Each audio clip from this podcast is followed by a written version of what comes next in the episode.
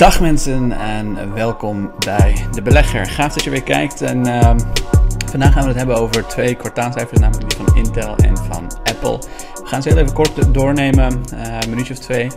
En ik zal ook een beetje mijn gedachten daarover uh, geven. Maar even allereerst een portfolio update. We staan op 313k, dat is ruim, uh, wat is het, zo'n 23, 24 procent Nee, 27% lager dan aan het begin van dit jaar. Toen dit hele gebeuren begon met de enorme daling die er op dit moment uh, gaande is. Er zijn ook heel veel verschillende media die. Media vinden dit soort cijfers namelijk geweldig. Die hebben gemeld dat dit een van de slechtste januari maanden is ooit. Dus er is nog nooit een slechter januari maand geweest dan deze januari. Ik geloof met dit soort momenten op de beurs zijn geen momenten die je continu meemaakt. Dit is niet heel normaal. Dit is niet heel gewoon. Dit soort angstmomenten bieden gewoon zo ontzettend veel kansen. En er is gewoon ontzettend veel angst rondom inflatie. Er is veel angst rondom stijgende rentes.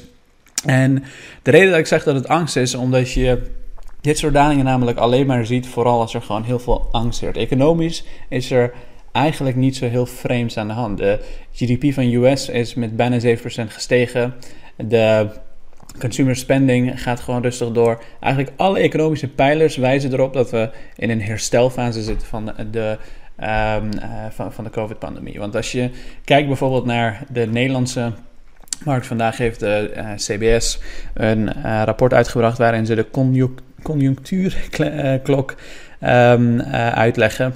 Dit is best wel interessant als je hem uh, wil zien, maar je ziet dat we eigenlijk weer terug, nou, nog net niet, maar bijna weer terug zijn naar het niveau van 2018. 2018 ging het ontzettend goed met de economie en dit soort cyclussen duren gemiddeld tussen de 7 à 10 jaar.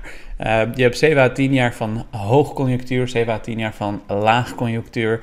Um, het zou kunnen zijn dat we in het begin van laagconjunctuur zitten. Want je zou kunnen zeggen, die herstel is natuurlijk enorm uh, hard, uh, rap gegaan eigenlijk. Binnen twee jaar zitten we al uh, net iets hoger dan vlak voor de COVID-pandemie.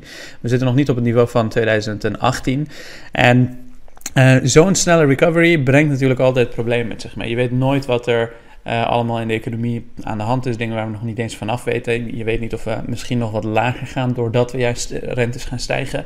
Maar feit blijft, de economie in Nederland en de economie in de VS en de economie overal ter wereld doet het fantastisch. Het enige land wat het niet zo fantastisch doet op dit moment is China. Die hebben zelfs de rentes verlaagd. Ik kreeg trouwens ook even een vraag van een van de leden zegt: Hoe kijk je momenteel aan tegen de China-ETF die je afgelopen jaar gekocht hebt? Hij staat nu op stukken lager, dus interessant om nu bij te kopen of voor de lange termijn een te groot risico.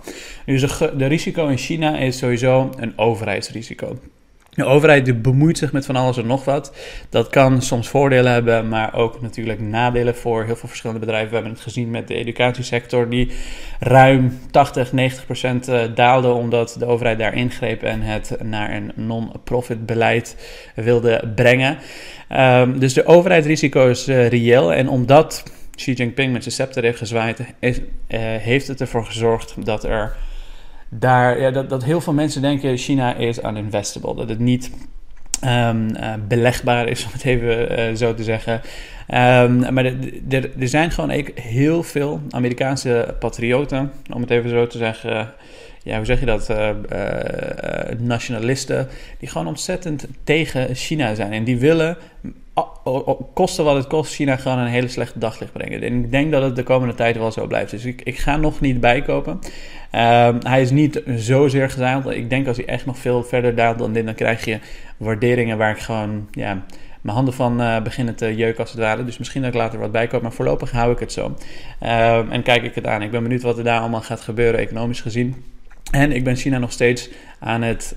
Um, onderzoeken, leren hoe het allemaal werkt. Vandaar ook dat ik natuurlijk voor een ETF heb gekozen, specifiek in de techsector. Daarom omdat ik in de techsector geloof. Ik denk dat de middenklasse, als je kijkt naar de cijfers van heel veel verschillende vooraanstaande onderzoeksbureaus, dan zie je dat de middenklasse daar gewoon enorm uh, groeit.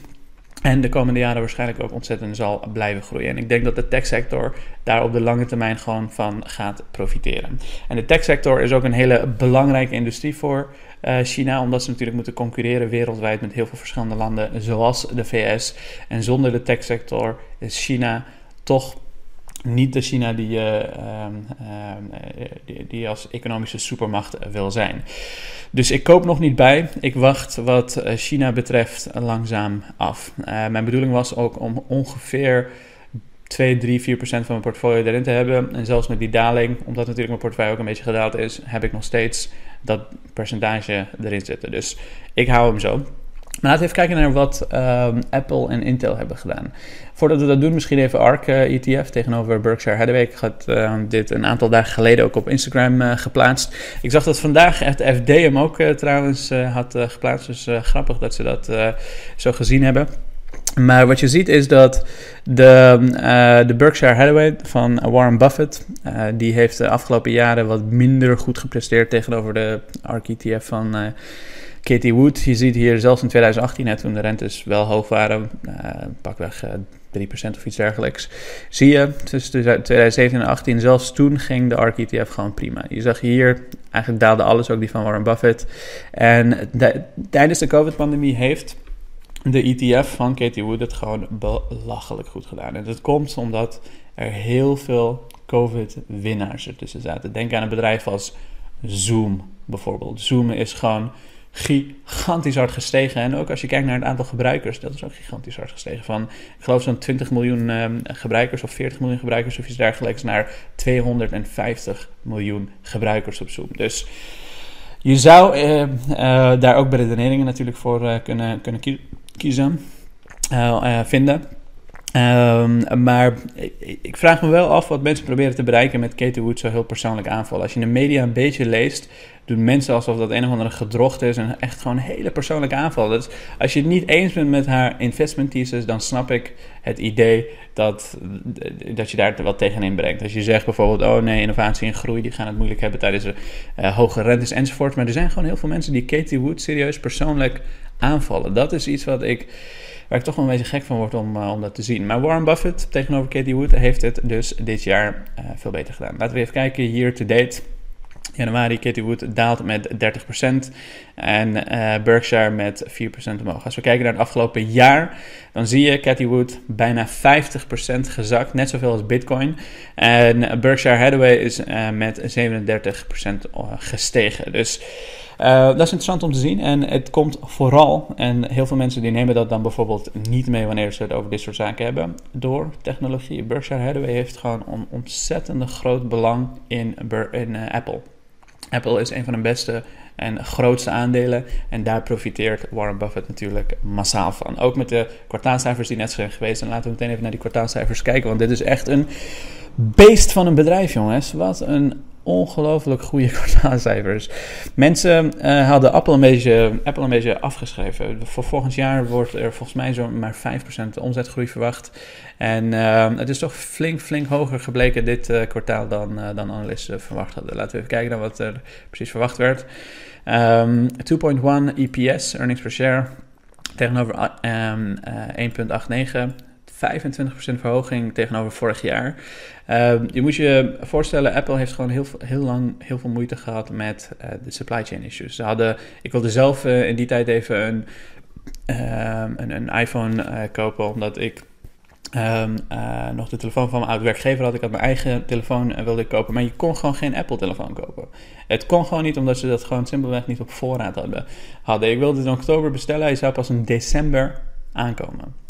Dus Um, zelfs daarmee zie je dat het toch niet een enorme iPhone um, revenue heeft uh, gemist of iets dergelijks. Want mensen zijn bereid om twee, drie maanden te wachten voor een iPhone in plaats van een andere telefoon. En dat is wat Warren Buffett ook bedoelt met mode. Een sterk merk waar mensen bereid zijn een hogere prijs voor te betalen en wat langer wachten in bijvoorbeeld tijden zoals deze. Dus Apple heeft dat daadwerkelijk laten zien. En dit is ook de reden dat Apple, dat uh, Warren Buffett in Apple heeft belegd, namelijk een sterke mode, een sterke brand, een sterk product waar mensen bereid zijn om een hogere prijs voor te betalen en om um, uiteindelijk uh, wat langer te wachten uh, als ze bijvoorbeeld uh, niet op voorraad zijn. Services revenue, 24% omhoog. Dit is waar analisten heel erg op letten, want um, iPhones en dergelijke zijn geweldig, maar services, daar hebben ze gewoon een veel hogere marge op. Dat zie je ook terug in de gross margins, 43% tegenover 41%. Dus echt een beest van een bedrijf. Fantastische cijfers en dat gaan ze waarschijnlijk de komende jaren ook uh, volhouden. Ja, wat, wat moeten we er nog veel, uh, veel over zeggen? Uh, ik denk dat Apple een uh, blijvers is nog steeds voor de komende jaren. en inmiddels ook een veiligheidstrade, want de cashpositie, dat staat hier niet in dit artikel, maar als je zelf het even naar de cashpositie gaat kijken op hun website, op de Investor Relations pagina, is gewoon 212 miljard. 212 miljard, dat is de helft van de begroting van heel Nederland voor volgend jaar. Dus Goed, uh, goed om mee te nemen. Intel reports better than expected uh, results and deliver upbeat guidance. En toch daalt dit bedrijf. Hè. Ze dalen met bijna 8-9% uh, in uh, waarde. Het is echt ongelooflijk. Ik, ik, ik, begrijp soms beleggers. Ja, ik, ik begrijp beleggers soms gewoon niet. Um, Intel is natuurlijk een bedrijf die uh, heel veel market share verliest. Hè. AMD heeft gewoon een veel grotere market share waarschijnlijk de komende tijd dan uh, Intel. Veel chipbedrijven hebben last op dit moment van die supply chain issues, omdat gewoon, ja, ze kunnen, er is misschien een chiptekort, maar er zijn heel veel mensen die zeggen, er worden waarschijnlijk te veel chips gemaakt straks. En als er te veel chips worden gemaakt, dan gaan die prijzen omlaag, gaan margins omlaag. En dat is ook slecht voor de chip business. Maar laten we even kijken naar de cijfers. 1.09 tegenover 0.91. Um, ehm, trouwens, nu, uh, nu we het net daar even over hadden.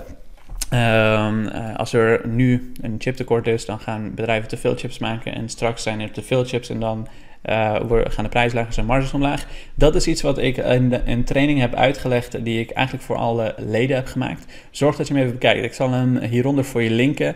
Is heel interessant. Daar leer je ontzettend veel van. Het is een uur lang waarin ik je uitleg hoe marktcyclussen werken. Dus hoogconjunctuur en laagconjunctuur.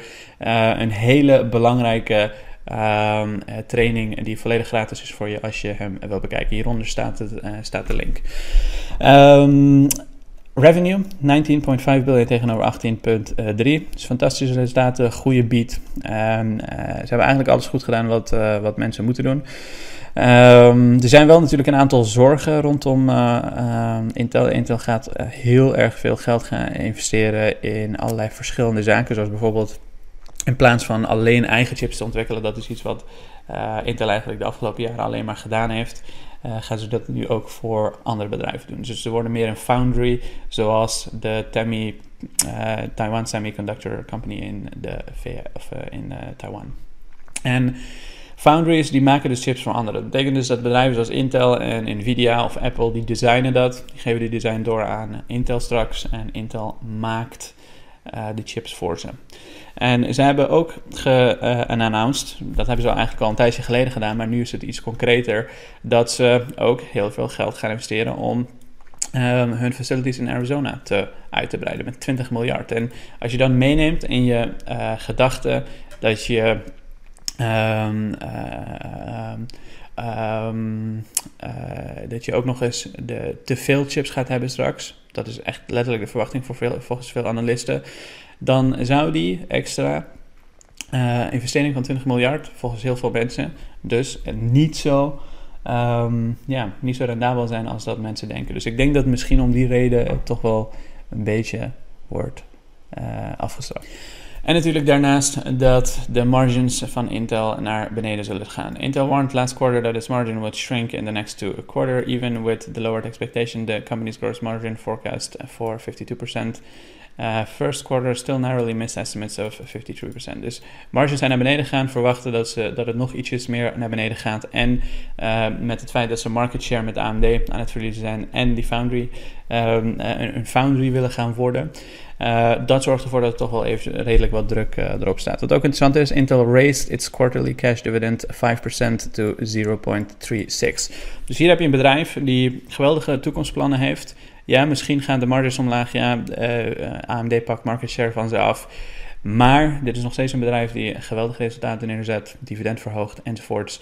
En um, ik ga hem zelf niet kopen, maar ik zou het op zich wel aandurven met zo'n uh, bedrijf als dit uh, om het te kopen. Maar Ehm, ik denk niet dat ze heel erg in mijn strategie passen op hoe ik het voor me zie. Ik moet bij Intel echt serieuze innovaties zien. Ik denk dat ehm, als ze echt een product hebben die significant beter is dan bedrijven zoals AMD en Nvidia, dat dat het moment is om in Intel voor mij persoonlijk te beleggen. Maar uh, een goede value stock, een goede waardering, een geweldig bedrijf, goed management enzovoort, dat is wel zeker wat uh, Intel op dit moment heeft. En daarmee hebben we de aflevering van vandaag gehad. Um, Dank voor het kijken vandaag en zorg dat je even hieronder de uh, link klikt om de training te bekijken. Dank en nog een heel fijne avond.